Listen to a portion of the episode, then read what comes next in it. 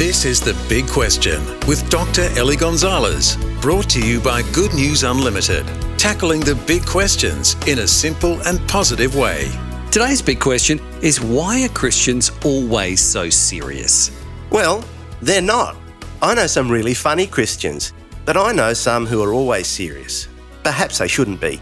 The Bible actually says in Micah 6 8 in the message paraphrase, don't take yourself too seriously, take God seriously instead.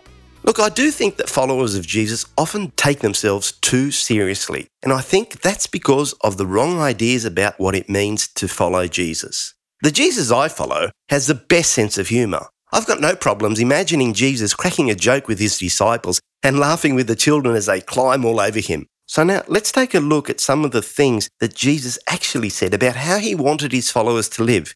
In John 15:11 he said, "I've told you these things so that you may be filled with joy." Yes, your joy will overflow. See? Not so that we would be filled with solemn sorrow, but so that we would be filled with joy.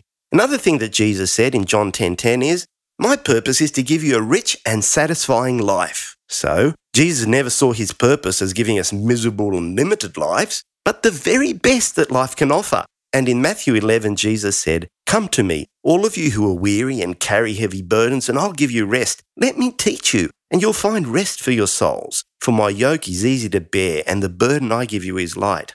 So, if that's true, why is that? And I have to admit it, there are far too many Christians who seem to be carrying heavy burdens, even like huge chips on their shoulders.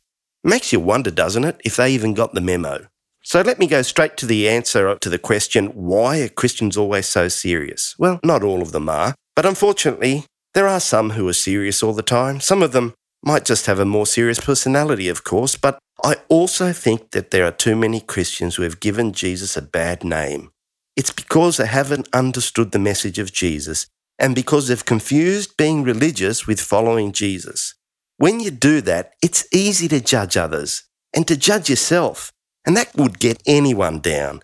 When you take God seriously, when you know that you're loved and accepted by Him and that you have eternal life, how could you ever let life get you down? Well, maybe just a bit, now and then, but not for long. There's way too much fun to be had. For more, contact goodnewsunlimited.com.